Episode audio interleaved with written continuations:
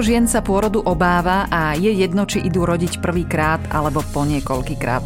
Ono je to prirodzené, stať sa môže čokoľvek, ale myslím, že aj samotné médiá bohužiaľ častokrát prispievajú k tomu, ako spoločnosť a najmä ženy pôrod vnímajú. Som Janka Imrichová a hneď v úvode by som rada zdôraznila, že dnešnú časť Ginkastu, teda podcastu denníka ZME, venovanú prírodzeným pôrodom, e, nenahrávame preto, aby sme diskutovali o súčasnom stave nášho zdravotníctva. A tiež je dôležité povedať, že môj stály host, primár a prednosta ginekologicko-pôrodníckej kliniky v Trenčíne, Peter Kaščák, vybudoval kliniku, kde sú samozrejme mnohé veci, ktoré v iných pôrodniciach na Slovensku e, nie sú zďaleka samozrejmosťou a štandardom. Pán primár, dobrý deň. Dobrý deň. Ja som začala možno trochu zbytočne vážne. Stále je veľmi veľa žien, pre ktoré je pôrod krásnym a jedinečným zážitkom, ale nemá zmysel tváriť sa, že vždy je všetko ideálne. My sa však dnes budeme tváriť, že všetko ideálne je a porozprávame sa, ako vyzerá prírodzený vaginálny pôrod, keď sa veci nekomplikujú a keď ide všetko tak, ako má. No, ak začne žena rodiť v termíne medzi 38. a 42. týždňom tehotenstva, ide o pôrod v riadnom termíne však. Je to tak, keď dokončí 37. tehotenský týždeň, tak e, vlastne sa dostane do termínu.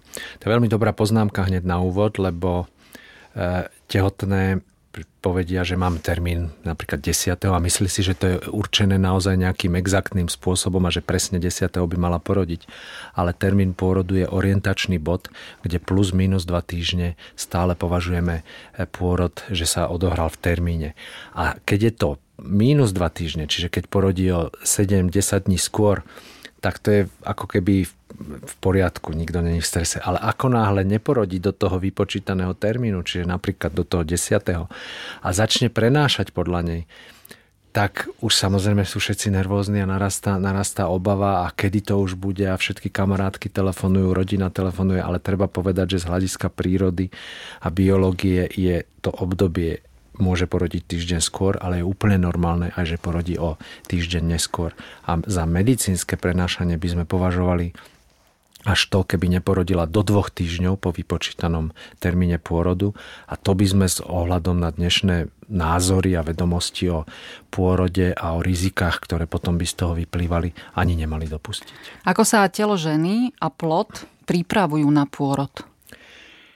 To keby sme vedeli úplne exaktne, tak to by bolo skvelé, lebo napriek tomu, ako proste, že lietame do kozmu, tak je treba priznať, že nikto vlastne dodnes nevie presne vypočítať a určiť, čo je presný spúšťač pôrodu. Áno? Čo je ten konkrétny bod. Samozrejme, nejaké teórie vždy existujú, ale neexistuje teória jedna, čiže tým je povedané to, že keď je veľa teórií, tak sa ešte ani jedna, jedna nepotvrdila. Či je primárny inzult alebo začiatok zo strany plodu, či je primárny e, impuls zo strany matky, nevieme o tom. Na, ďalej, niektoré pôrody začnú kontrakciami, veľmi rýchlo pravidelnými a pôrod prebieha, e, prebehne hladko a rýchlo. Iný pôrod prebieha, že tí tzv. posličkovia, čiže kontrakcie, žena vníma bolesti, a myslí si, že už má kontrakcia, že začal pôrod a oni potom prejdú napríklad, hej, celú noc môže byť hore a mať bolesti a myslí si, že už rodí, príde do porodnice a my že a povieme, že viete, ale áno, môžete mať bolesti, ale ešte nerodíte, ešte to nie je vlastne pôrod. Musíme im to vysvetliť, aby tomu porozumeli, lebo o pôrode hovoríme až vtedy, keď nie len, že žena cíti bolesti, teda kontrakcie, ale keď tie kontrakcie majú vplyv na otváranie krčka maternice. Niektorý pôrod začne zase tak, že najskôr odtečie plodová voda a ten odtok plodovej vody je veľmi silný spúšťač kontrakcií a začiatku pôrodu. Takže úplne presne. Samozrejme tie hormonálne zmeny sa dejú aj v tele matky, vieme, že aj proste dozrieva placenta, ale presný mechanizmus začiatku pôrodu a kto je ten, roz... kto je ten spúšťač a kde je ten presný začiatok, povedať nevieme. Kedy by sa žena mala naozaj vybrať do pôrodnice? Dá sa to nejako zadefinovať? Sú nejaké signály, už ste ich naznačili, ale dá sa to nejako zhrnúť? Je to v zásade veľmi jednoduché. Mala by ísť žena do porodnice vtedy, keď buď odteče plodová voda, kedykoľvek, samozrejme nie len v termíne, ale keď odtečie plodová voda kedykoľvek, tak by sa mala vybrať do porodnice. Nemusí tam utekať proste za minútu, ale s rozumom v kľude je to, plný, je to dôvod a indikácia na to, aby išla do porodnice. Keby začala krvácať, treba ísť do porodnice a samozrejme pokiaľ vníma pravidelné kontrakcie. Niektoré ženy sa e, pýtajú, že či budem vedieť rozlíšiť, že sú to kontrakcie. Tak povieme, že v podstate áno, je, je to svalová bolesť a dochádza k sťahom ako keby celého brucha, lebo maternica je samozrejme s plodom, vtedy vypl, vyplňa brušnú dutinu takmer grebrovým oblúkom, čiže to naozaj proste aj prvorodička, žena, ktorá to prvýkrát zažije, naozaj e, pocíti, že toto už sú pravidelné kontrakcie. Niekto sa pýta, či majú byť každých 5 minút, alebo každých 10 minút, alebo každých 7. Tak najdôležitejšie aby boli pravidelné. Pretože samozrejme, keď je to raz za 20 minút, tak väčšinou ešte sa o pravý pôrod nejedná. Je veľmi málo tých šťastných žien, ktoré v podstate povedia, že veď ja som mala hodinu nejaké nepravidelné bolesti a porodila som tak ako to ukazujú vo filmoch, tak to väčšinou nie je, hej, že príde jedna kontrakcia a, a žena porodí. Ale sú také ženy, ktoré nemajú, nevnímajú veľmi, veľmi silno kontrakcia, ani aj povedia, že veď zatiaľ ako keby sa nič nedieje a pôrod ide veľmi rýchlo, ale vo väčšine prípadov to samozrejme nejakú dobu trvá a dôležité, není nutné presne merať na hodinkách, alebo dnes sú na to aj aplikácie, že proste kol, každých koľko minút a, a ešte to není každých 5, ale je to len každých 6, tak proste niekto môže mať každých 6 minút kontrakcie až do samotného porodu. Takže keď sú kontrakcie pravidelné, tak do porodnice treba ísť. A je jeden taký akože dôležitý bonmot, kedy netreba ísť do porodnice a to je vtedy, keď by som tam mal ísť len preto, že má službu nejaký doktor, s ktorým som ja dohodnutá ísť, e, e, že by ma mal rodiť. To není úplne naj, najideálnejší spôsob. Je pre každý pôrod rozumnejšie, keď začne sám. Hej? Je to úplne tá ideálna situácia, pretože my máme taký, taký bonmot, že pôrodník buď leží alebo beží. A ja to vyznávam, mne sa to veľmi páči. A je naozaj pravdou, že keď e, to znamená, že my by sme nemali do pôrodu zasahovať. Keď je pôrod, na začiatku ste povedali, že sa ženy poja, ale že sa dnes budeme rozprávať o fyziologickom pôrode.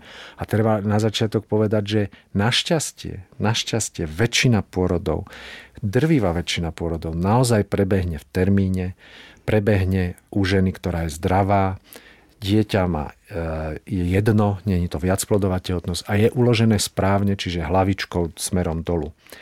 A to, sú, to je najväčšia skupina pôrodov, ktoré je ideálne proste do nich naozaj nevstupovať, keď netreba. Samozrejme, my niekedy lekári máme tendenciu liečiť, operovať, proste vstupovať do tých vecí a môžeme veľmi veľakrát pomôcť. Teraz je taká doba, že nám často vytýkajú, že strašne chceme zasahovať do pôrodov, ale my veľmi veľakrát naozaj si treba uvedomiť reálne priebehu pôrodu pomáhame, veď máme na to vzdelanie, máme na to skúsenosti, ale je treba priznať čestne, že áno, prílišnou aktivitou a tzv.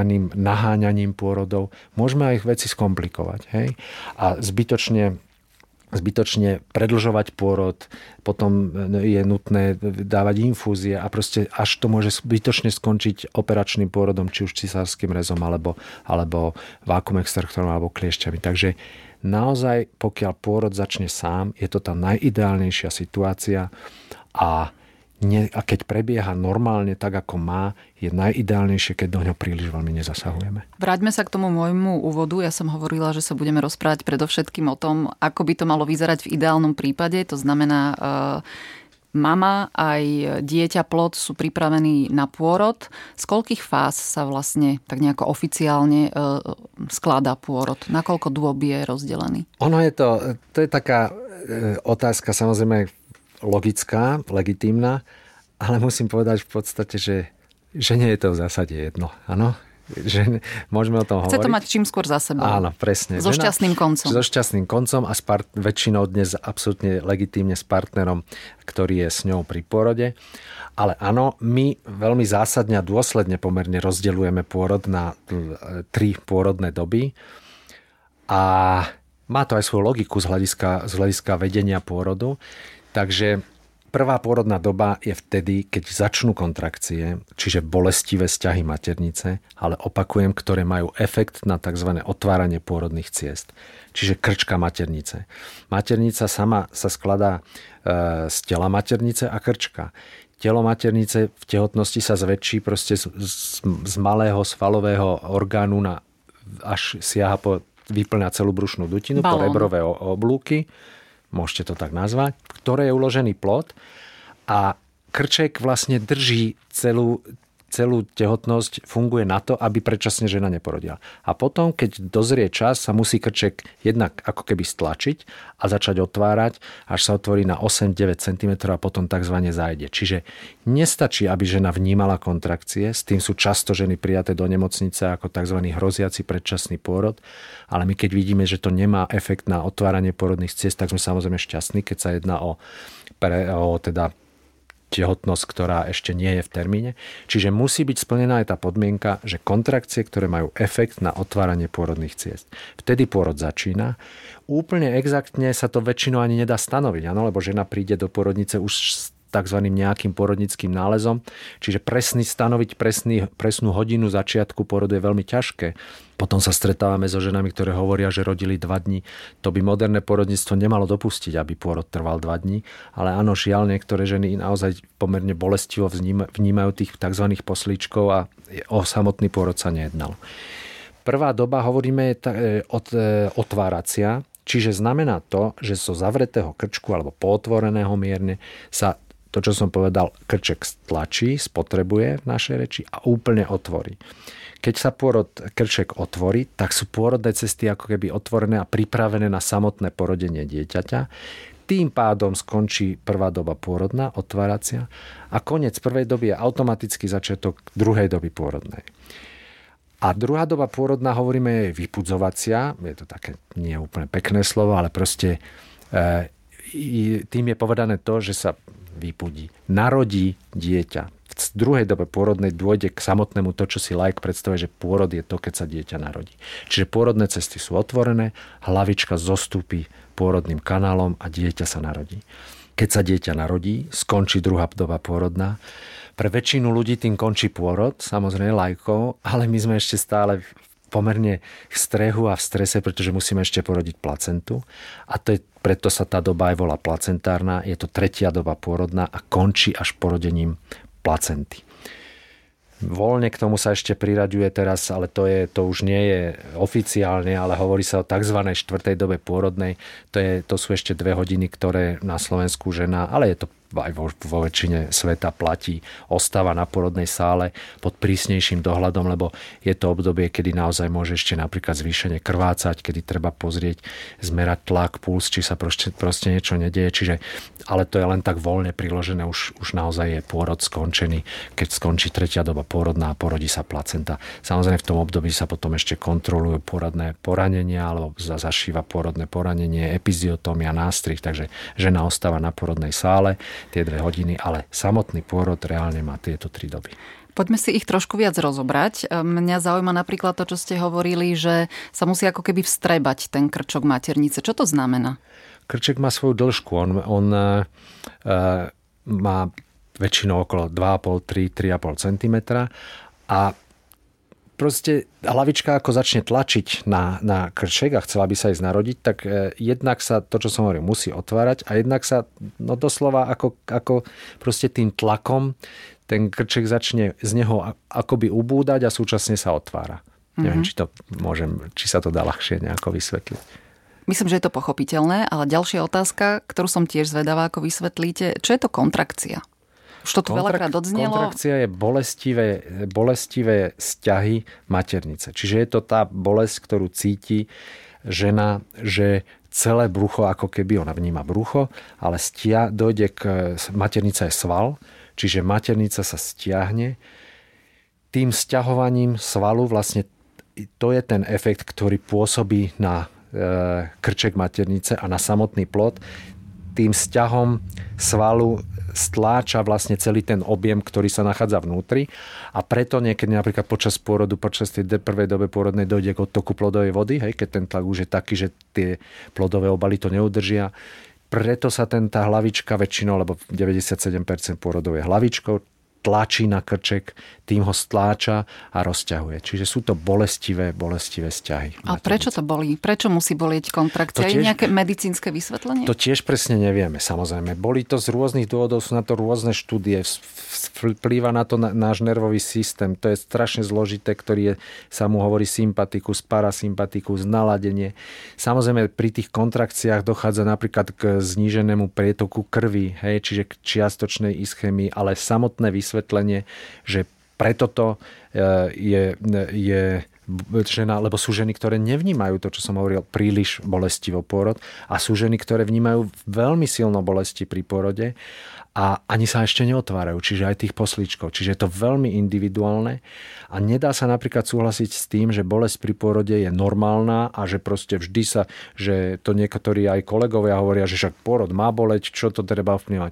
Bolesť, keď je e, veľmi silná, tak môže mať na priebeh pôrodu tiež nepriaznivý vplyv. Čiže keď žena povie, že tú bolesť zvláda a nechce, aby sme ovplyvňovali e, bolestivú zložku toho pôrodu, tak nemusíme zase do toho zasahovať. Ale Súčasne musíme povedať, že tlmenie bolesti je základným ľudským právom a aj bolesť pri pôrode je proste dnes, nehovorím, že neakceptovateľná, hovorím znovu, niektoré ženy porodia podstate e, povedal by som to takto. Pred pôrodom sa ma často opýtajú ženy, že čo si myslím o epidurálnej analgéze, že či to je dobré alebo zlé. Alebo povedia, že ja keď porodím jedine s epidurálom a druhá, že zase, zase druhá skupina žien, ja chcem porodiť úplne spontánne, bez akéhokoľvek zásahu, ja by som si napríklad epidurál nikdy nedala.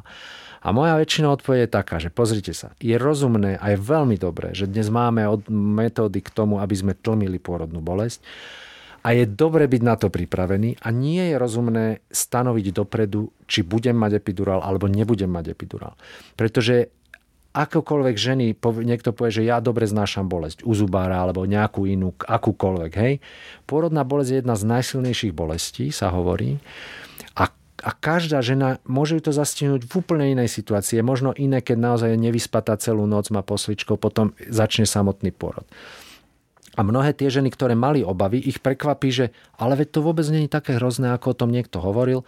A my povieme, a už ste pritom otvorená na, na 6 cm a krásne a veľmi pekne pôrod postupuje a vyzerá, že za chvíľu porodíte a ona povie, že vidíte, ja som hovorila, že bez epidurálu to nepôjde a krásne porodí a ani sama ho proste nechce.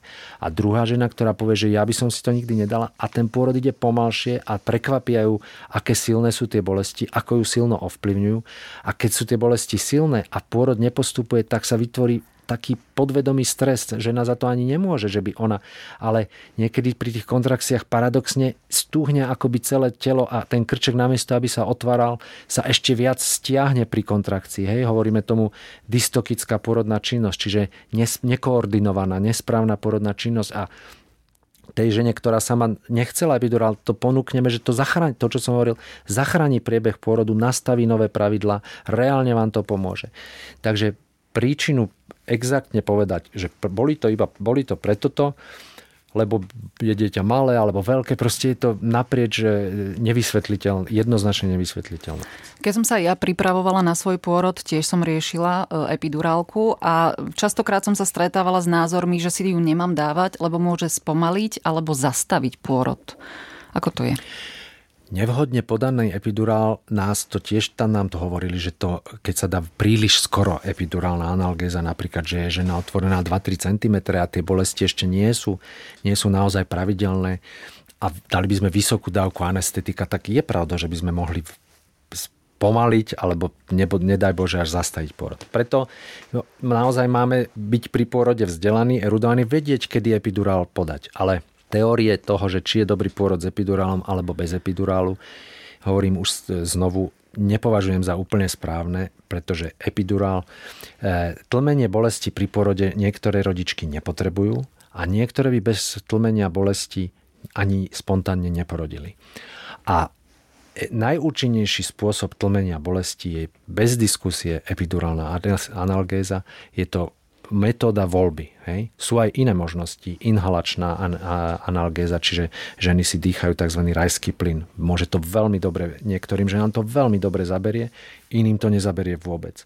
Podávanie inekcií, čiže e, žene, má čiastočný efekt, ale, ale reálne re, a pomáha, ale keď chceme reálne uľaviť od bolesti, tak je najúčinnejší spôsob napríklad epidurálna analgéza. A keď aj by pôrod predlžil, alebo áno, stane sa často, že podáme epidurálnu analgézu a musíme dať potom infúziu, takzvanú s oxytocinom, čo tiež niekto sa bráni, že to není dobre, keď sa dá oxytocín. Je pravdou, že vo, vo veľa prípadoch, možno aj vo väčšine prípadov po podaní epidurálu dojde k takému spomaleniu otvárania pôrodných ciest a často musíme e, dať infúziu. Ale keď sa to dá s rozumom a pôrod síce možno bude trvať o 20 minút dlhšie, ale v úplne inom komforte a žena bude ako keby oddychnutá a pripravená na to samotné tlačenie v druhej dobe pôrodnej, keď má porodiť dieťa, tak proste ja e, znovu poviem, nie som za to, aby každá žena mala epidurál, ale som veľmi šťastný, že máme k dispozícii epidurál, lebo viem, že pri to, čo hovorím pri dystokickej porodnej činnosti, veľmi, veľmi veľakrát sme museli aj tie ženy, ktoré naozaj je skupina žen, ktoré odmietajú a nechcú to, aj, aj keď im hovoríme, že vám by to už reálne pomohlo, lebo, lebo sa neotvárate už 2 hodiny, 3 hodiny je pôrodnický nález nezmenený, ste stále na 5-6 cm, vnímate kontrakcie, ale neotvára sa ďalej krček a takto vás to môže vyčerpať na natoľko, že potom ani neporodíte. A keď žena to odmietne, dobre, dobre, dobre, ale keď už vidí, že je nejaká doba, kedy to naozaj trvá dlho, tak to je tá situácia, kedy hovorím, že je rozumné posluchnúť, nie posluchnúť, akceptovať odporúčanie pôrodníka lebo keď vysvetlíme žene, rodičke, prečo chceme epidurál dať, že to nechceme dať len z nejakého plezi, ale pomôže to priebehu porodu, tak väčšina žien to pochopí a naozaj tým spontánnemu porodu alebo to, aby spontánne porod dokončil, to veľmi často pomáha. Tá komunikácia pri pôrode s rodičkou je evidentne teda e, veľmi dôležitá. Ehm, ako to ale funguje napríklad? Hovorila som, že nechcem riešiť úroveň zdravotníctva, ale ako to funguje, respektíve, takto sa spýtam, ehm, musí toto lekár pôrodník konzultovať, alebo sa môže rozhodnúť sám a že nie tú epidurálku dať tak či tak? Tak epidurálka sa nedá dať vlastne bez súhlasu ženy vôbec, pretože podanie mm-hmm. epidurál, epidurálnej analgézie je plne v režii anesteziológa a vyžaduje si čas, e, kľud a to podanie nie je nejako jednoduché. Takže, takže mm, nejaké podanie nejakého lieku do žily. Ženy často hovoria, že im bol podaný nejaký liek a oxytocín a oni ho nechceli. To si ešte teoreticky predstaviť viem, hej, že keď má zavedenú tú tzv. kanilu, čiže proste plastovú hadičku na podávanie liekov do, do žil, že by tam niekto rýchlo podal nejaký liek. Ale epidurál sa bez súhlasu ženy ani nedá podať. Ale komunikácia pri pôrode je úplne alfou a omegou, základným predpokladom z môjho pohľadu úspešného priebehu pôrodu pre väčšinu drvivú väčšinu žien. Je málo, samozrejme ľudia sme všelijakí, že sú aj ženy, ktoré nechcú moc hovoriť a proste sú pohrúžené do seba s partnerom a proste prežívajú pôrod akoby introvertne alebo individuálne a nech, nepotrebujú o tom hovoriť. Čiže my by sme nemali dnes tvrdiť, že aký pôrod je správny. Keď, či keď dáme epidurál alebo nedáme, či keď urobíme nástrih alebo nedáme. Každý pôrod je individuálny, ale je pravdou, že základ by mal byť dnes ten, že s rodičkou a jej partnerov komunikujeme počas pôrodu, že keď príde, tak sa vzájomne predstavíme, že vie, kto je ten lekár, ktorý sa o ňu stará, vie, kto sú porodné asistentky, ktoré sa o ňu starajú a má možnosť každý ten krok s nimi skonzultovať a prediskutovať jeho výhody a rizika. Na tom sa dnes naozaj správna pôrodná starostlivosť zakladá. Má to ale výnimky a to, to, či sa to niekomu bude páčiť alebo nie, v pôrodníctve sa niekedy dostaneme do urgentnej situácie takej, kedy a naozaj tým nechcem strašiť, to už som dnes raz povedal, lebo väčšina pôrodov by prebehla e, aj doma, hej, o tom môžeme hovoriť, ale, ale v, keď dôjde k tzv. urgentnej situácii, tak niekedy naozaj, e, nech sa nikto nehneva, nemôže byť čas na reči a musí byť čas na činy. Ale aj keď dojde k tomu, tak ex post treba vysvetliť aj potom, že prečo sme museli rýchlo napríklad urobiť cisársky rez a nemali sme príliš veľa času na zdlhavé vysvetľovanie. Samozrejme aj vtedy poviete aspoň skrátene, že o čo sa jedná, ale vo väčšine prípadov máte dostatok času, aby ste so ženou pre, komunikovali a diskutovali jej predstavu, ako si ona predstavuje porod, vysvetľovali jej všetky kroky, ktoré vy považujete za vhodné, nutné, potrebné. Vrátim sa k tej prvej dobe pôrodnej, pri tej ešte stále sme. Hovorili ste hneď v úvode, že jeden z dôvodov, kedy ísť už do pôrodnice, je, že odtečie plodová voda. Čo ak plodová voda neodtečie? Začnú kontrakcie keď je plodová voda a potom, keď plodová voda neodteka aj počas samotných kontrakcií, tak e, zase ono e, záleží aj, či je žena prvorodička, druhorodička, viacrodička. Ten, ten plodové obaly majú svoj význam. Keď si predstavíte, že celá tie kontrakcie, oni sú, to sú pomerne silné, silné vzťahy. Áno? A e, majú efekt a tá hlavička, keď odtečie plodová voda, tak sa hlavička bezprostredne sama oprie o krček a musí samotná hlavička ten krček vlastne stlačiť a roztlačiť, aby sa otvorili pôrodné cesty. Preto pri každom pôrode sa vytvára tzv. pôrodný nádor, čiže tá časť, ktorá bezprostredne roztláča porodné cesty je opuchnutá. A keď porod ide veľmi rýchlo, tak je, tak je ten opuch úplne minimálny, ani ho nemusíme vidieť, ale niekedy, keď odteče plodová voda a tá hlavička tam začne tlačiť od nezrelých porodných cest, môže byť aj pomerne veľký a keď voda neodteká a je zachovalá takzvané, čiže e, tak sa tie sily, to je fyzikálny zákon, pozdĺž tej plodovej vody akoby rozkladajú. Hej? Čiže hlavička tlačí cez vloženú medzi podložku, akoby v úvodzovkách niečo meké, čo je plodová voda s plodovými obalmi.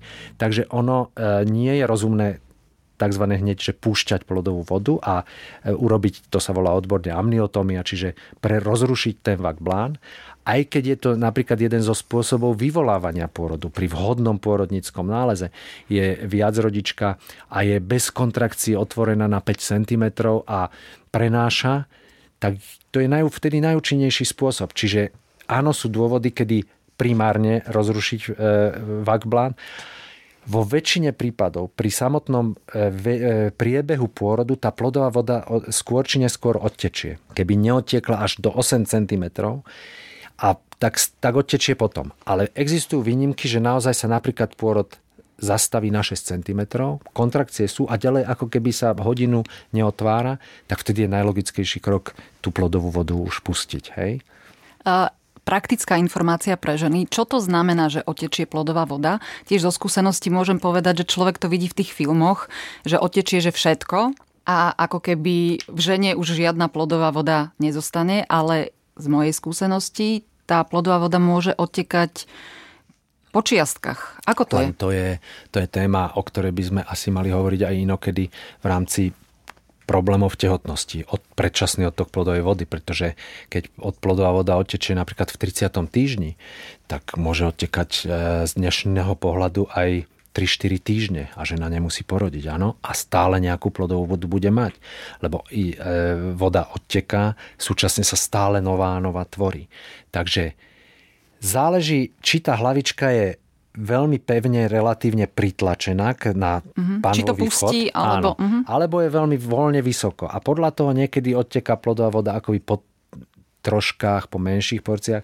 Niekomu odtečie naozaj tzv. masívne, že pol litra, aj liter plodovej vody, keď tá hlavička, keď hlavička mm. bola vysoko. Čiže je to veľmi, veľmi individuálne. Čiže nie len vo filmoch, ale aj reálne. Dobre. Aj reálne to môže byť rozdielne. Čo sa deje s dieťaťom počas kontrakcií? No tak myslíme si, že je to, uh, hovorí sa, záleží či v prvej alebo druhej dobe pôrodnej samozrejme. V prvej dobe, stále sme v prvej. Stále sme v prvej dobe pôrodnej.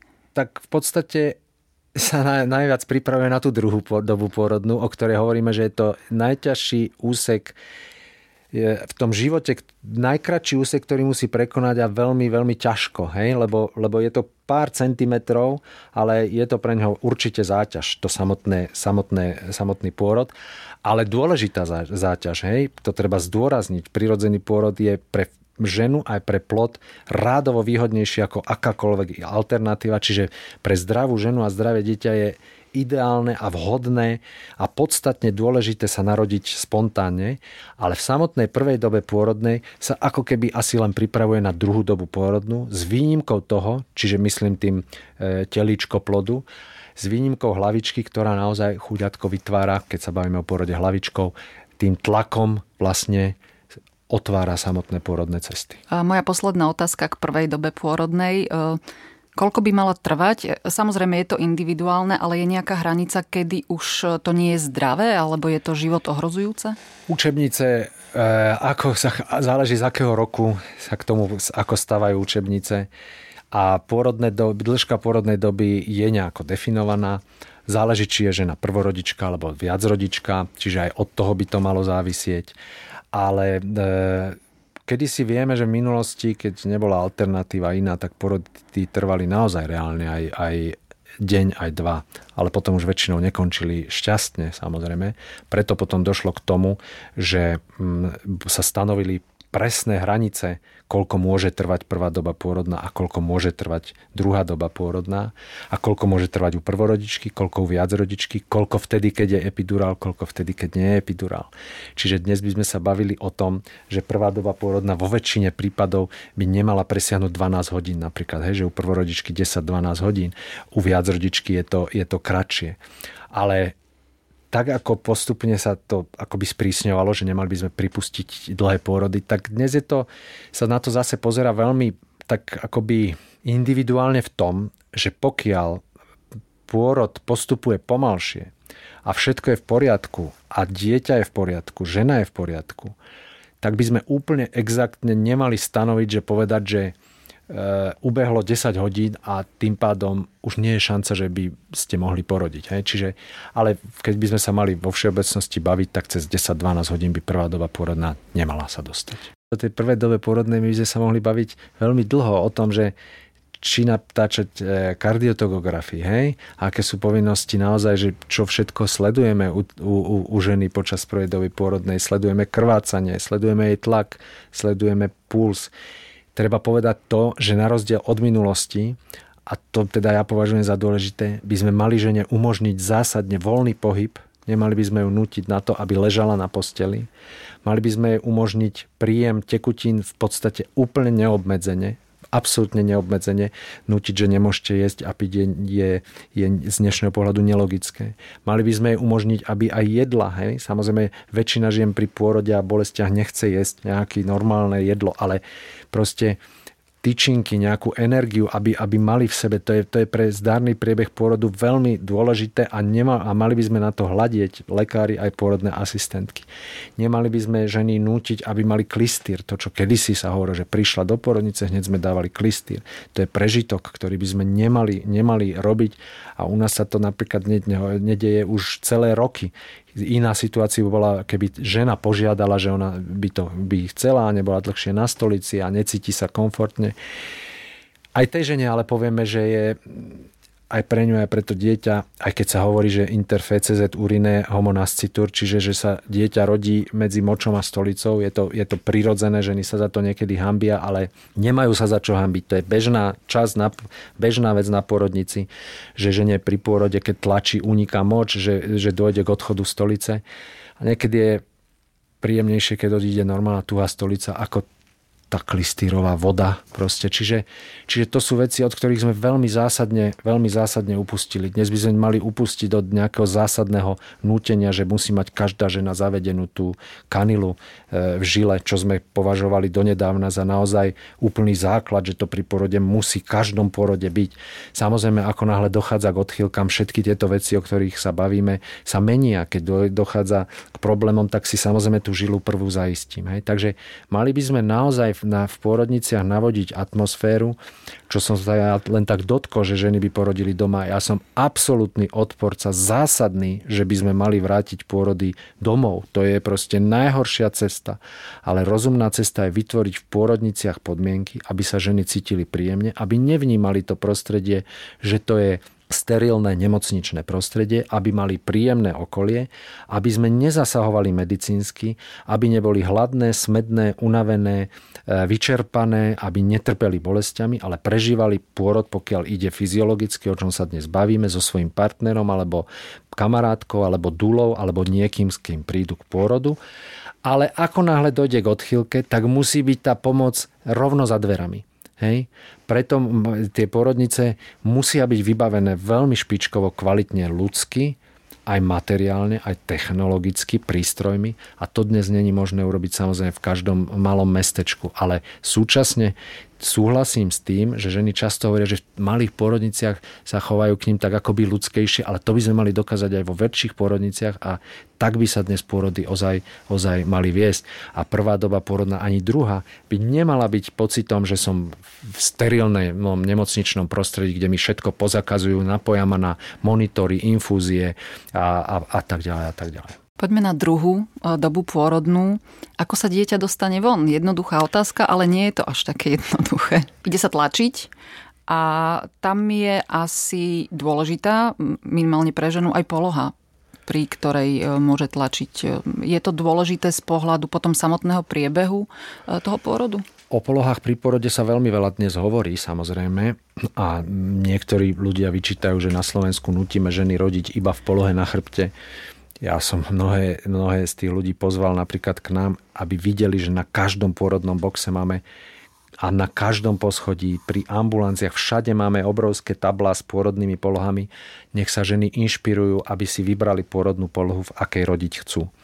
Je však pravdou, že mnohokrát si samotné ženy vyberú tú polohu v leže a na chrbte. Či to je správne alebo nesprávne, mohli by sme o tom sa veľmi dlho debatovať.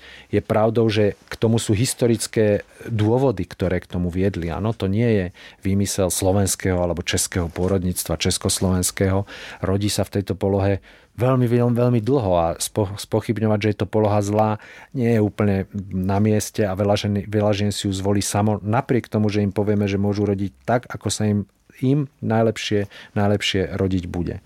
Samotná druhá doba pôrodná, ale áno, pravda je tá, že dnes by pôrodník nemal diktovať žene, v akej polohe, v akej polohe má, má rodiť pokiaľ je všetko v poriadku a nepotrebuje je vysvetliť z nejak, akého dôvodu tej, tá poloha má byť iná. E, samotné niekto rozdeľuje aj druhú dobu porodu na, no, na tzv. pasívnu a aktívnu, lebo je zaujímavé, že keď e, dojde k tomu otvoreniu porodných ciest a skončí prvá doba pôrodná a začne druhá, tak niekedy dojde, niekedy veľmi rýchlo sa dieťa narodí, za 5 minút, 10, hlavne u viac rodičky, ale táto môže tiež trvať aj 2 až 3 hodiny, druhá doba pôrodná. A nás kedy si tiež učili, že zaš, to sa povie, že zašla bránka, lebo krček, ktorý, ktorý, e, o ktorom hovoríme celú tehotnosť, pri samotnom pôrode ho začneme ho, e, mu hovoriť pôrodnická bránka. Áno? Už nepíšeme, že krček otvorený na 5 cm, ale bránka otvorená. Ako keby proste samotná bránka, ktorá potom sa otvorí a môže sa dieťa, dieťa narodiť. Je to oficiálny, oficiálny e, termín. A bolo také, a niekedy sa to ešte akoby traduje, že cez, cesta, bránka je otvorená, poďme, môžete tlačiť. Ale u niektorých žien dojde na chvíľu ako keby k takému spomaleniu, aj kontrakcie, alebo sa, sú, sa predlžia tie intervaly medzi kontrakciami na chvíľu a potom sa vrátia silné kontrakcie a žena porodí. A mali by sme rodiť zase, keď je všetko v poriadku, sú v poriadku ozvy, je v poriadku dieťa, žena. Nemali by sme za to, že sa pôrodné cesty otvorili, začali hovoriť, no a poďte a teraz ideme tlačiť. Tlačiť má žena vtedy, keď ju samu to núči, núti tlačiť. Hej? Lebo sa celé tie pôrodné cesty ako keby pripravia na to, že e, ten plod prejde hladko cez porodné Keď začneme, potrebuje sa niekedy tá hlavička tzv. dorotovať, lebo hlavička, tu už začne ten, to, čo ste sa pýtali, ako sa plod chová. Plod tu vytvára najviac, najviac e, mechanizmus pôrodu, hovoríme tomu mechanizmus pôrodu, samotného toho vedenia, e, alebo pri druhej dobe pôrodnej. Hlavička tam musí vykonať také, také pohyby, že sa najprv akoby pritlačí k e, bradičkou k hrudníku, hej, že sa trošku sklopí hlavička. Potom v tej polohe sa samot, dojde k samotnému porodeniu a potom sa stočí nabok Hej, tomu sa hovorí rotácia, keď už sa porodí hlavička, lebo sa začnú rodiť ramienka. Najprv jedno ramienko do polovice, potom druhé ramienko a potom už vo väčšine prípadov pomerne hladko ostávajúci plod. Čiže hlavička najviac my pri mechanizme pôrodu hovoríme o hlavičke. Pri prechode pôrodnými cestami vytvára niektoré, niektoré pohyby a na to, aby prešla, musí, človek je zvláštny tvor v tom, že my popri tom, ako sme teda vstali zo štyroch na dve končatiny a sme chodíme vzpriamení, menila sa nám panva, aj mužská, aj ženská, ale ženská je trochu iná ako mužská, to vieme. Ale došlo k tomu, že my máme dosť veľký problém porodiť, na rozdiel od ostatných primátov. Väčšina cicavcov porodí naozaj našťastie v prírode veľmi hla, ľahko, ano. sa dá povedať. Ale aj máme keď, veľkú hlavu. Áno, aj keď no. veterinári by o tom vedeli určite svoje povedať, že majú samozrejme komplikácie, ale presne ako ste povedali, nám rozvojom mozgových tých funkcií príliš narastla hlava a nenarastli nám panvy. A sú tam otázky naozaj milimetrov na to, aby hlavička ako najväčšia časť plodu prešla pôrodnými cestami. A preto tam musí vojsť, to sú odborné pojmy synkliticky, centricky a proste nemá zmysel o tom hovoriť, ale laicky treba povedať, že tam musí vojsť tzv. ideálne.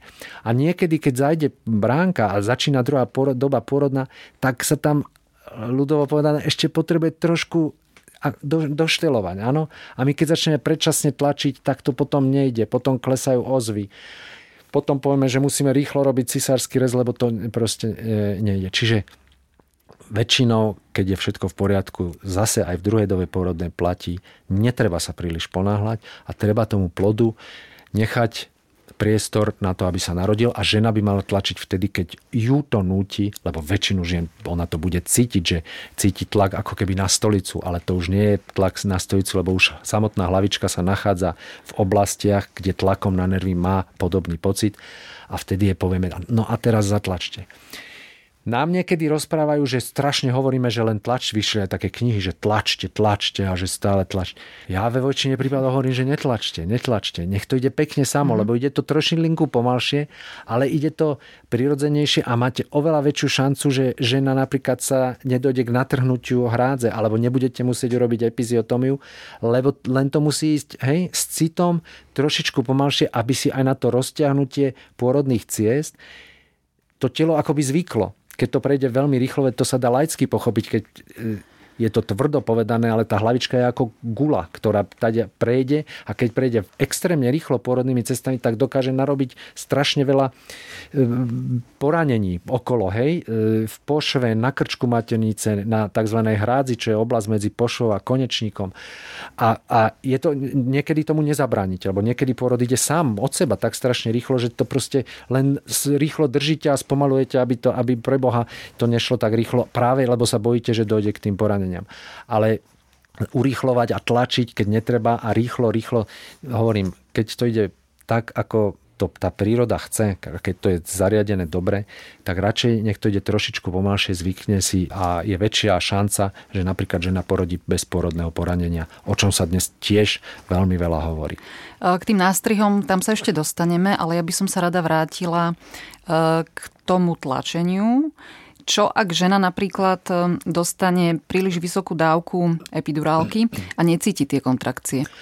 Preto, keď, je, keď máme akoby e, ideálnu situáciu a žena už je na 8 cm a začne vnímať kontrakcie a má zavedený napríklad epidurál a povie, že už by si dala ďalšiu dávku a my vidíme, že už sa blíži druhá doba pôrodná, tak už je to, snažíme sa vysvetliť, že už to teraz nie je práve žiaduce, lebo by sme potrebovali, aby vnímala pocit tých kontrakcií. Čiže je žiaduce, aby žena cítila, že tlak, že, tlak, mm-hmm. že vtedy to potrebujeme, je to náš pomocník. Áno? Samozrejme, treba si uvedomiť, že maternica je hladký sval, čiže vôľou neovládateľný. Takže je zase pravdou, že aj keby netlačila, tak ona tá maternica vo väčšine prípadov vy, vy, vy, vytlačila plod ako keby aj mhm. sama. Hej? Tá žena by nedokázala zabrániť narodeniu dieťaťa. Hej? Takže, ale išlo by to dlhšie a není to úplne žiaduce a nikto to tak ani proste vo, e, dennej praxi klinickej nerobí, že by podal na 8 cm nejakú vysokú dávku epiduralu, lebo vie, že si vytvorí, môže vytvoriť e, pro, problém. Hovoríme o tlačení žien, ale niekedy sa žene tlačí na brucho. Tlačia lekári, porodné asistentky. E, prečo? A je to správne? Sú to ťažké otázky, lebo samozrejme by sa očakávala jednoduchá a jasná odpoveď, že je to kontraindikované a non lega artis, to je náš odborný pojem, a že sa to nesmie. Ale ja by som e, zase, keď sa o tom bavíme, hovorí sa tomu Kristellerová expresia, potom to niekto premenoval ako kontrolovaný tlak na fundus maternice, čiže na maternicu. Fundus je dno maternice na vrch. A e, keď sa o tom bavíme vo, vo, na, v našich odborných kruhoch, tak každý vie, že sa to robilo, robí. Tí odporcovia by sa mali pozrieť, ako sa robia cisárske rezy.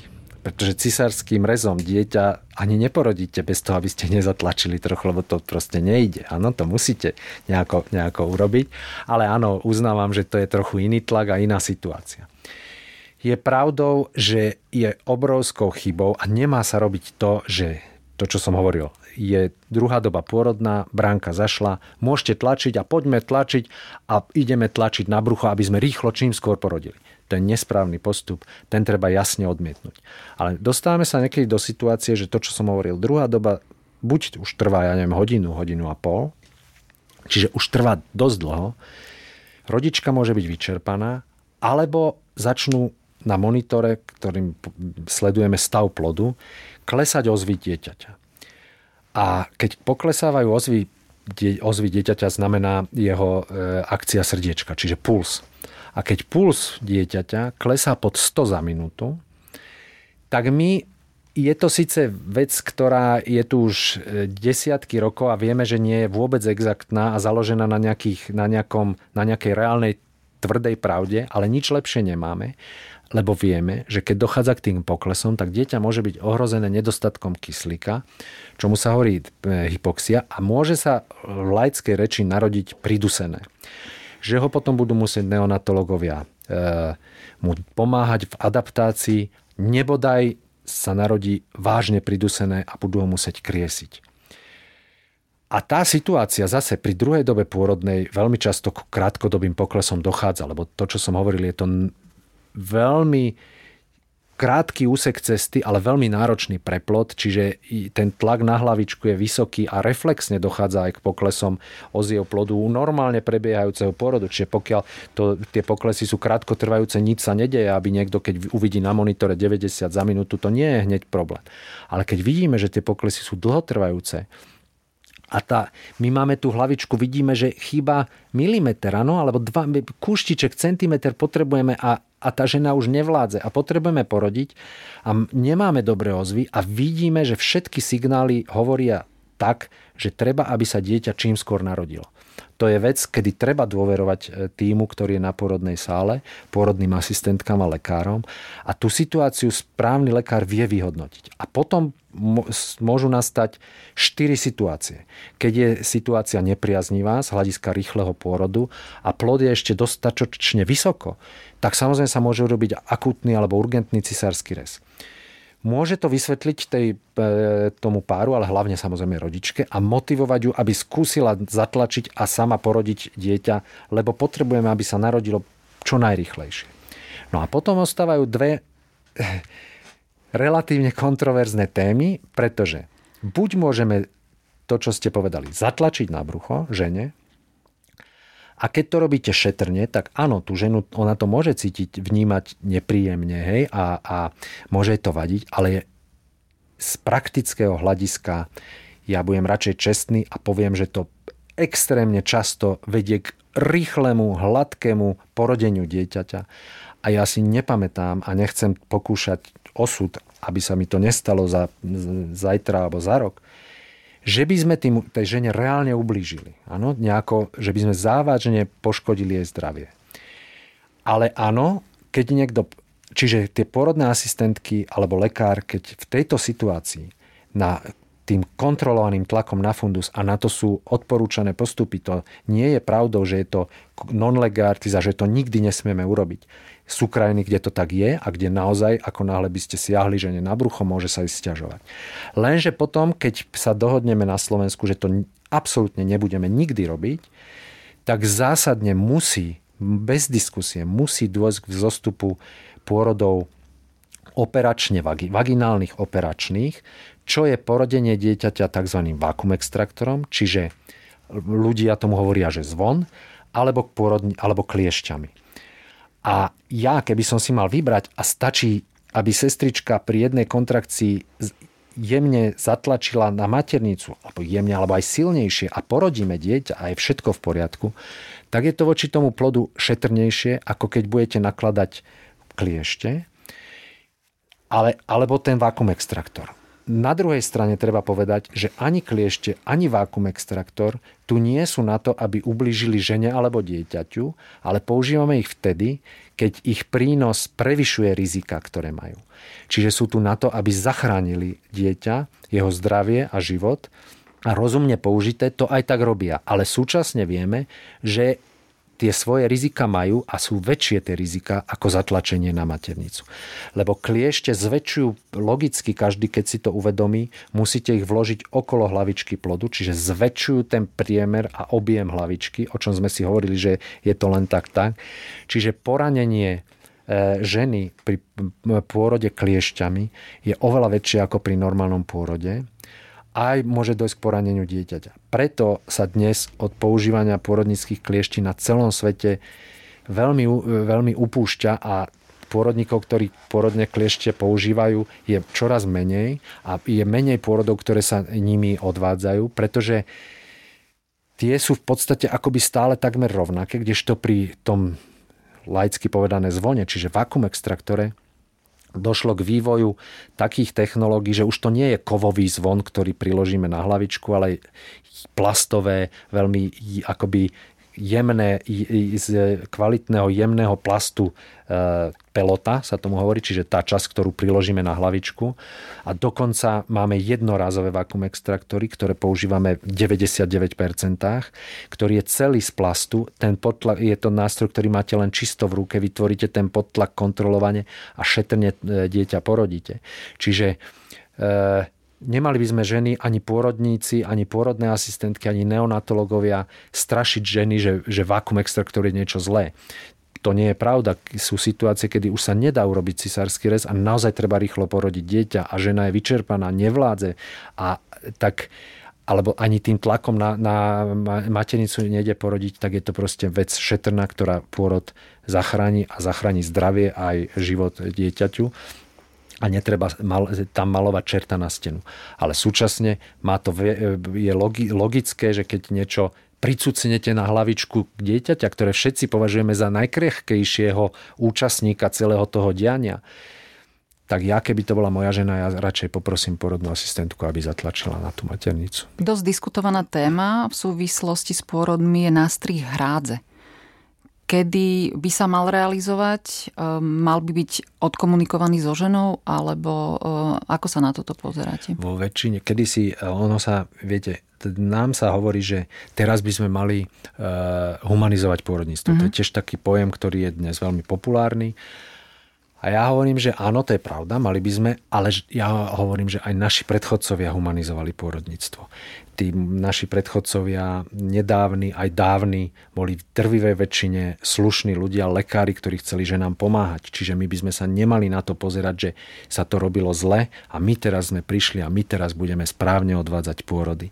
Máme úplne iné problémy my a môžeme byť šťastní, že sa má, môžeme venovať viac tomu, aby žena prežila pôrod čo možno v najväčšej pohode so svojím partnerom alebo s niekým, koho si pri pôrod e, zavolá. A že môžeme hľadiť na tieto, na tieto veci, ktoré pôrod a celý ten zážitok by mali spríjemniť a neurobiť z pôrodu traumu na celý život. Ale mnoho našich predchodcov, keď sa každý, kto len chce pozrieť do historických tabuliek, tak bude vidieť, že tí pôrodníci riešili úplne iné problémy. Percento cisárskeho rezu boli 2% ešte pred polstoročím. Ale nie preto, že nechceli robiť cisárske rezy, ale proste neboli na to indikácie. Pre, pred 100 rokmi sa bavíme o úplne iných číslach a dochádzalo oveľa rádovo, oveľa väčšiemu percentu úmrtí pri pôrode, či žien alebo detí. Čiže vtedy sa, vtedy sa hľadali cesty, ako, ako čo najbezpečnejšie dieťa vôbec porodiť. A zdalo sa vtedy napríklad, že jednou z bezpečných modalít alebo z bezpečných faktorov, ktoré urobíme je nástrih hrádze. Lebo tí pôrodníci verili, že keď e, dochádzalo k tým dlhým pôrodom, ktoré práve hej, e, končili kliešťami, vysokými kliešťami, keď proste dochádzalo k oveľa väčším e, poraneniam a tie sa im zdalo, že sa horšie hoja ako tzv. čistá chirurgická rana. Čiže boli presvedčení, napríklad ešte ja keď som začínal, že takmer všetkým prvorodičkám sa robila epiziotomia. Hej? Automaticky. Ako keby automaticky. Mm-hmm. Ale to nebolo z nejakého nehumanizmu, ale to bolo z presvedčenia, ktoré vtedajšia veda ponúkala. Lebo sa hovorilo, že chirurgická ostrá rovná rana sa lepšie ošetrí a lepšie zahojí ako mnoho trhlín rôznymi smermi, nebodaj poranenie konečníka. Samozrejme, časom sa ukázalo a naozaj treba povedať, že to dnes vôbec neplatí. A tá zlatá stredná cesta je e, z môjho pohľadu vo veľa veciach tá najsprávnejšia a aj tu by sme nemali ísť od mantinelu k mantinelu, že všetky prvorodičky alebo všetky ženy epiziotomia, alebo že žiadna žena epiziotomia a že keď niekto urobí epiziotomiu, tak koná zlo na žene. To tiež nie je pravda. Lebo my vieme, že keď bude klesať percento epiziotomii, tak bude stúpať percento poranení. Ale keď tie poranenia sa rozdeľujú do troch stupňov, sú prvého stupňa, tak to sú malé drobné trhlinky, kde sa dá jeden, dva stehy a není žiadny problém. Druhý stupeň poranenia je na úrovni ako keby epiziotomie, že sú poranené aj, aj e, okolité svaly a zašíva sa a ošetruje sa podobne ako epiziotomia. A poranenia tretieho stupňa, to už sú tie, kde sa dostávame k poraneniam konečníka zvierača konečníka. Tie sú samozrejme pre hojenie aj funkciu ženy nebezpe- najnebezpečnejšie a, a keď sa adekvátne ošetria, väčšinou dopadnú dobre, ale tých je veľmi, veľmi málo a tým sa nedá vyhnúť a to sme hlavne zistili ani vtedy, keby sme robili epiziotómie takmer všetkým. Lebo niekedy v pokračovaní tej epiziotómie nástrihu dôjde k trhline konečníka. Takže áno, dnes v pôrodníctve je jasný trend ústupu od epiziotomy, ale tí taký s chladnou hlavou treba si uvedomiť, že epiziotomia je pôrodnická operácia. A každá operácia má mať indikáciu. Každá. Keď nemá indikáciu operácia, tak je kontraindikovaná. Čiže nedá sa operovať len preto, že by som chcel. A preto by sme nemali dnes robiť epiziotómiu, pokiaľ nie sme presvedčení, že dojde k vážnemu poraneniu hej, u ženy, alebo že potrebujeme urýchliť veľmi pôrod, alebo že vidíme, že už sa trhá e, hrádza smerom ku konečníku nebezpečne, tak proste sú na to indikácie, kedy by sme aj dnes epiziotomy určite mali urobiť, ale je ich rádovo, rádovo menej a je naozaj trendom a mali by sme naše pôrodné asistentky aj mladých lekárov viesť skôr k tomu, ako chrániť hrádzu, čiže brániť tomu, aby k natrhnutiu a poraneniam došlo. A ako tie pôrody, stále sme pri tom istom nenaháňať. Nechať, aby ten pôrod, aby v tej druhej dobe pôrodnej sme nenútili za to, že sa otvorili rýchlo teraz poďte ideme tlačiť, lebo zase je to to, že nech si tá hlavička to miestečko hľada a pekne keď sa rodí, tak je aj oveľa väčšia šanca, že k nastrihnutiu nebude musieť vôbec dôjsť. Takže sme v čase, kedy sa od epiziotomy ustupuje Percento epiziotomí klesá aj na Slovensku, na niektorých pracoviskách už výrazne, na niektorých menej. A áno, ja sa snažím a učím všetkých, že keď to netreba urobiť, tak epiziotómiu by sme mali robiť len vtedy, keď sme presvedčení. A samozrejme tej žene, žene by sme to mali povedať. Tak za nami je už aj druhá doba pôrodná. Dalo by sa povedať, že sme na konci. Dieťa sa narodilo, ale pred nami ešte veľmi dôležitá tretia doba pôrodná, už ste hovorili, že vtedy sa ešte musí porodiť placenta. Čo to znamená? Po narodení dieťaťa samozrejme e, ostáva stále dieťa spojené pupočníkom s placentou.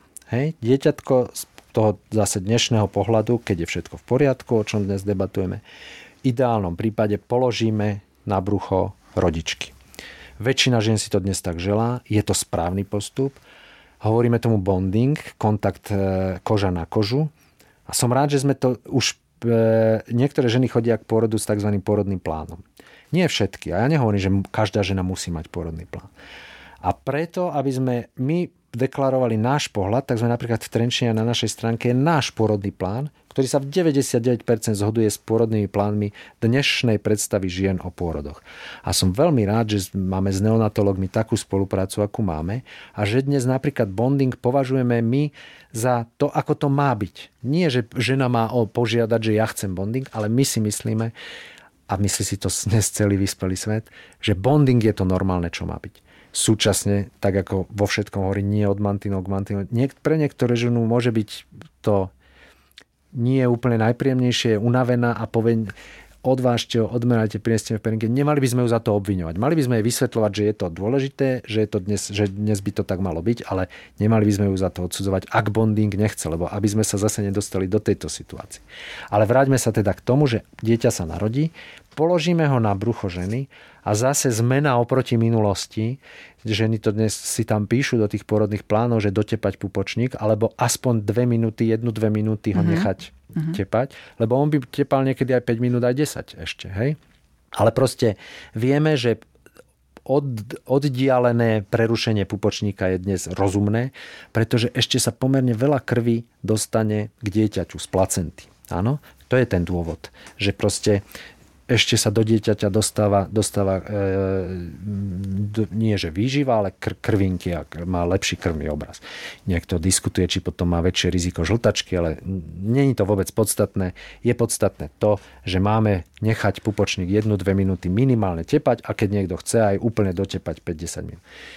Položené dieťa na bruchu ženy. Keď prerušíme pupočník, vo väčšine prípadov zase do pomerne rýchlo dôjde k pôrodu placenty, lebo tá sa musí dojde k ďalšiemu stiahnutiu maternice a keďže placenta je vo svojej podstate, maternica je sval a placenta je nestlačiteľná, alebo len do istej miery, mierne, tak tým, ako sa maternica stiahne, tak sa odlúči placenta od, od e, steny maternice a následne, následne sa porodí.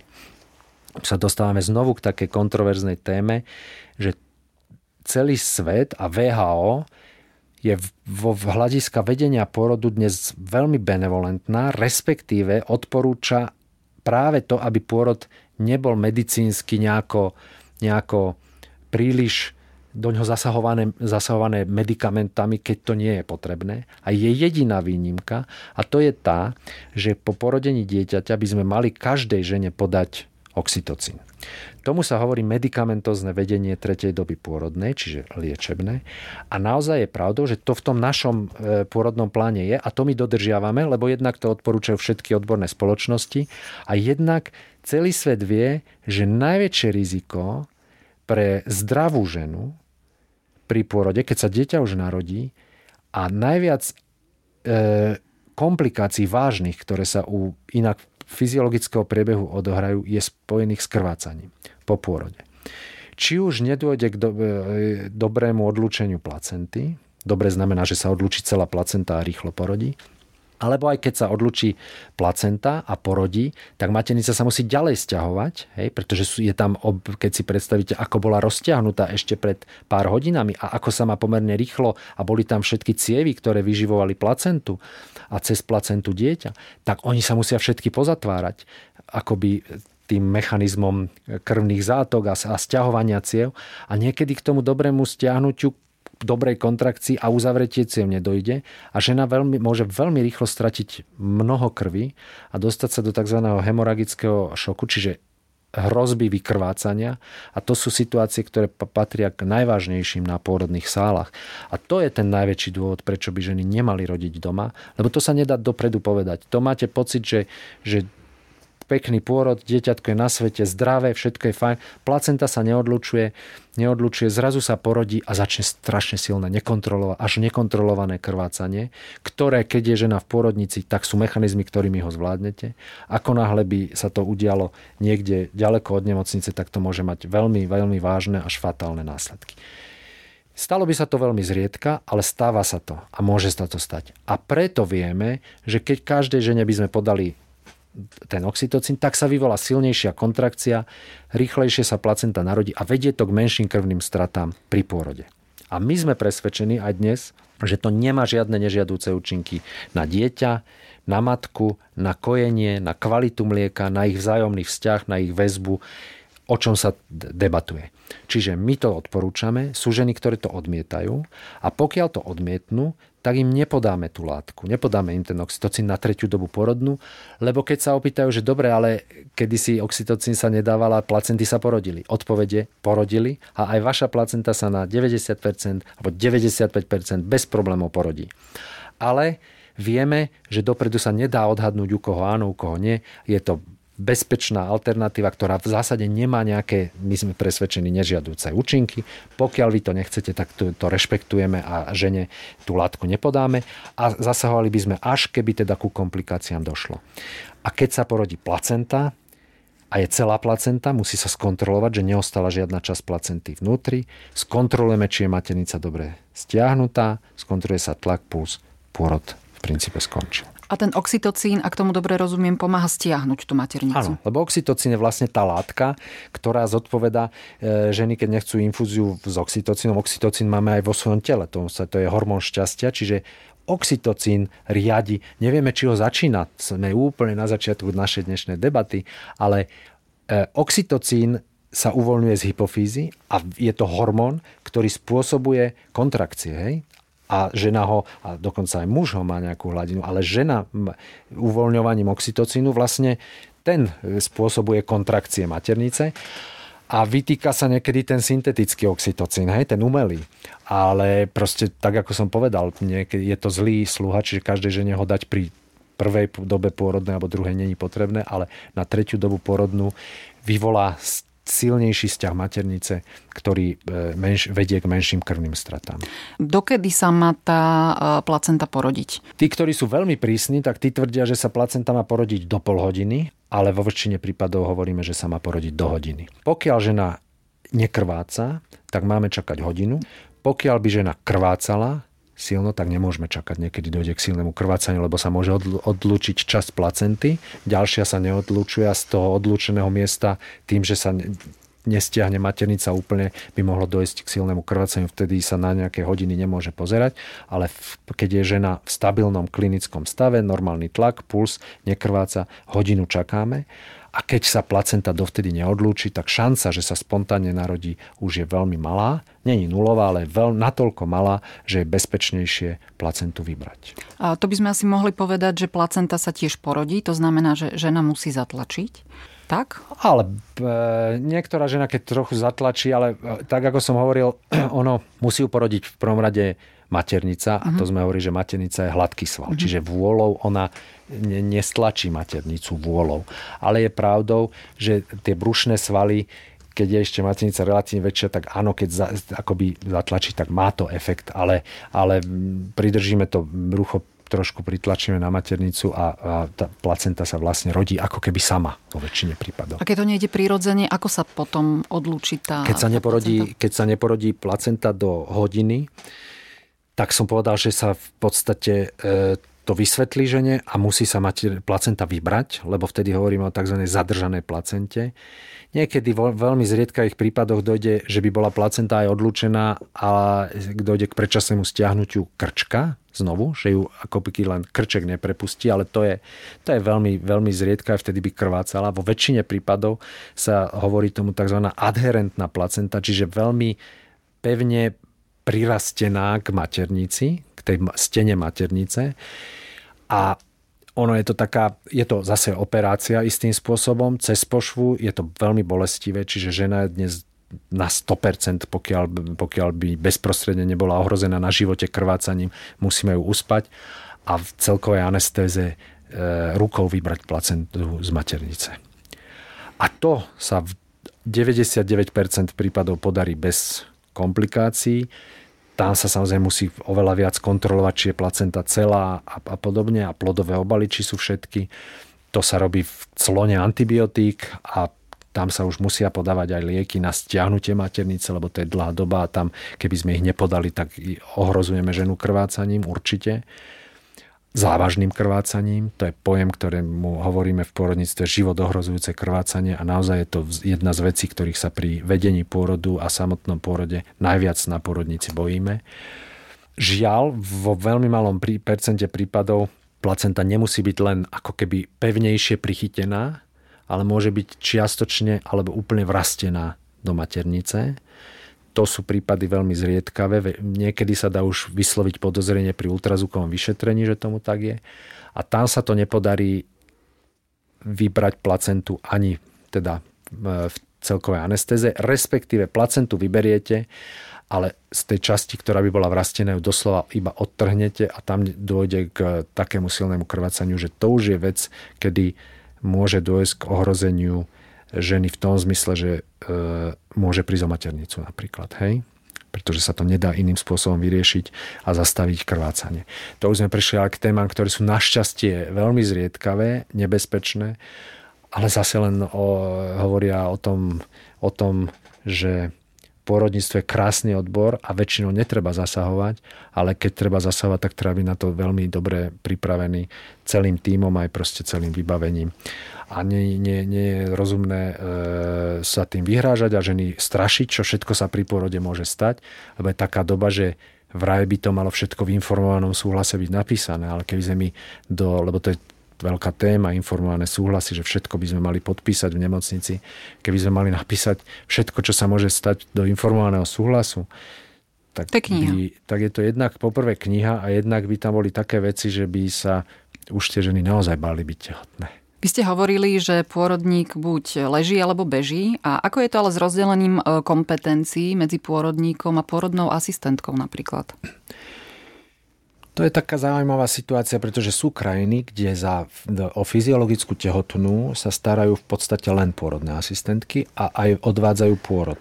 Legislatívne je to možné aj na Slovensku, Čiže pôrodná asistentka preto aj má svoje špeciálne vzdelávanie, vysokoškolské vzdelávanie, aby bola schopná sa starať či už o tehotnú ženu, ale hlavne o priebeh nekomplikovaného fyziologického pôrodu.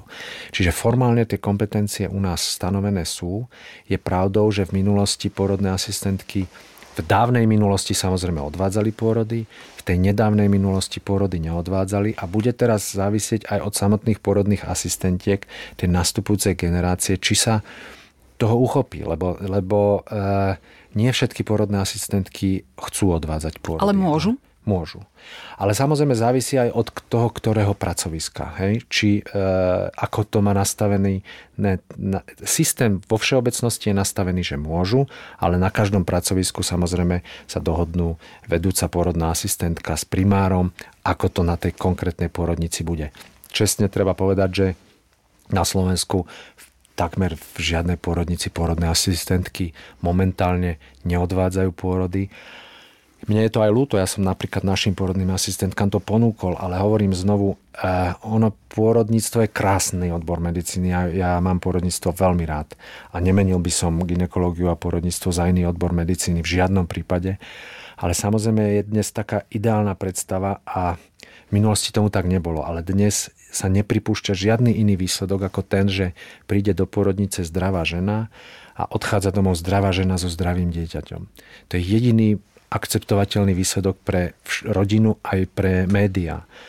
Ale stále hovoríme o, e, o biológii, o čiast a o medicíne a bohužiaľ aj pri tej najlepšej starostlivosti sa môžu diať komplikácie, či už voči plodu, alebo matke, alebo obom a tie môžu byť aj veľmi vážne. Ďalší bonmot, keby, sme, keby som mohol spomenúť, je jeden český pôrodník hovorí, že porodnej sú krštiny. Čiže naozaj ono, ono keď všetko ide ideálne, tak ne, nezasahujeme, nerobíme nič. Ale napriek tomu, že sa môže zdať, že všetko ideálne ide, sa situácia mohla, môže náhle skomplikovať. Ja mám ďaleko od toho, aby som strašil tehotné a rodičky, ale môže sa to stať. A vtedy musí nastúpiť kompetentná porodná asistentka, pôrodník. A napriek tomu napríklad, že zasiahnu rozumne, môže pôrod dopadnúť komplikáciou alebo tzv. zle a to je taká smutná, smutné, čo poviem, že pri pôrodoch naozaj odjak živa sa stalo aj to, že dieťa sa narodilo postihnuté, nebodaj pri pôrode umrie, alebo po pôrode. A na celom svete stále umierajú pri pôrode alebo ženy, aj, alebo sú ťažko postihnuté. A áno, niekedy sa to udeje z rôznych dôvodov, ale niekedy sa to udeje aj napriek tej najlepšej starostlivosti na najlepších pracoviskách sveta sa tomu nikdy nepodarí zabrániť a, a toto úplne zrušiť. A keď sa to stane, tak to už všetci vedia, že v podstate vždy sa hľadá vinník. Dnes veľmi ťažko niekto dokáže prijať, že napriek správnej zdravotnej starostlivosti a zodpovednej starostlivosti sa stala komplikácia. Preto ja vidím toto ako jeden z najväčších dôvodov, že vlastne každý, každý pôrod, ktorý nedopadne ideálne, končí s ťažnosťou, či už na úrade pre dohľad, alebo voči riaditeľstvu, alebo primárovi. A tým pádom e, narastá obava medzi pôrodnými asistentkami, medzi lekármi, pôrodníkmi. Vieme o tom, že pôrodníctvo patrí medzi odbory vo svete, ktoré, ktoré bolo v minulosti veľmi obľúbené a dnes je ťažké tam zohnať, študenti medicíny nechcú ísť robiť ginekológiu a porodníctvo práve z tohoto dôvodu. Vo svete je to odbor, ktorý je najčastí, jeden z najčastejších dôvodov sťažností. Ono je to pochopiteľné. Ja sám chápem ženu, keď to zle dopadne, že chce vedieť, či sa stala chyba alebo nestala chyba. Ale v podstate dnes sa primárne ukáže na pôrodníka alebo pôrodnú asistentku, ktorí za to vôbec nemusia naozaj niesť zodpovednosť. Čiže to je asi ten najväčší dôvod, prečo tie pôrodné asistentky majú obavu z toho. A zatiaľ musím povedať, že napriek tomu, že by mohli odvádzať pôrody, príliš sa im do tej aktivity nechce. Verím, že sa to čo chvíľa zmení a v našich pôrodniciach bude opäť veľa pôrodníkov a pôrodníčok, ktorých bude práca baviť. A týmto by sme sa dnes asi mohli rozlúčiť. Ja by som to e, ja, mal na záver takú ešte jeden z tých bon moto, o ktorých mm-hmm. hovorím, ktorý som neviem už ani kde počul, kto ma naučil, že na to, aby, ten, aby pôrod zdarne prebehol, tak e, museli, musia byť splnené 3P. Sa hovorilo, že power, passage, passenger. Čiže správne pôrodné sily, správne pôrodné cesty, čiže to, kadiaľ plod má prejsť, a pasažier, čiže plot, keď je všetko adekvátne, lebo to tiež niekedy sa bavíme, že žena povie, že ona, ona je drobná, má malú pánu útlu a ona nemôže porodiť. Ale keď je aj ten jej pasažier drobný, tak ho porodí krásne. Áno? Čiže power passage passenger. No a potom ešte k tomu niekto pridal, že ešte 2P, že pilot, čiže keď, je, keď sú správni aj ten tým, čiže tí piloti, ktorí, to, ktorí prevádzajú ženu pri porode, celý tým, nie je pôrodník, ale celý tým, ktorý sa stará. No a už ako k čomu kto verí, čiže Pope, k tomu nejaká viera a nastavenie a keď to všetko dobre zahrá, tak e, väčšina porodov skončí naozaj tým, čo si všetci želáme, že sa narodí, to, čo som hovoril, že všetci si želáme, aby sa narodilo zdravé žene, zdravé dieťa a aby spolu zdraví všetci odišli domov. Ja doplním ešte aj za seba, že držím palce každej žene, ktorá má pred sebou pôrod, aby išlo všetko hladko a bez komplikácií. Minimálne tak dobre, ako v dnešnom Ginkaste s mojim stálym hostom Petrom Kaščákom, primárom a prednostom ginekologicko-pôrodníckej kliniky v Trenčine. Gincast, teda podcast denníka ZME, vychádza v útorok a ak si nechcete nechať ujsť nasledujúci diel, začnite nás odoberať vo vašej obľúbenej podcastovej aplikácii. Ak sa vám Gincast páčil, môžete ho ohodnotiť a pomôcť dostať ho k čo najširšiemu publiku. Tiež nám môžete napísať svoje postrehy a komentáre a to na adresu gincast.sme.sk. Ja som Janka Imrichová a budem rada, ak vás zaujímu aj ďalšie časti tohto podcastu. Na budúci týždeň sa budeme opäť venovať jednej pôrodníckej téme. Opäť vám priblížime prirodzený pôrod, tentokrát ale tzv. koncom panvovým. To znamená, že bábetko sa pred pôrodom neotočí hlavičkou, ale zostane zadočkom dole.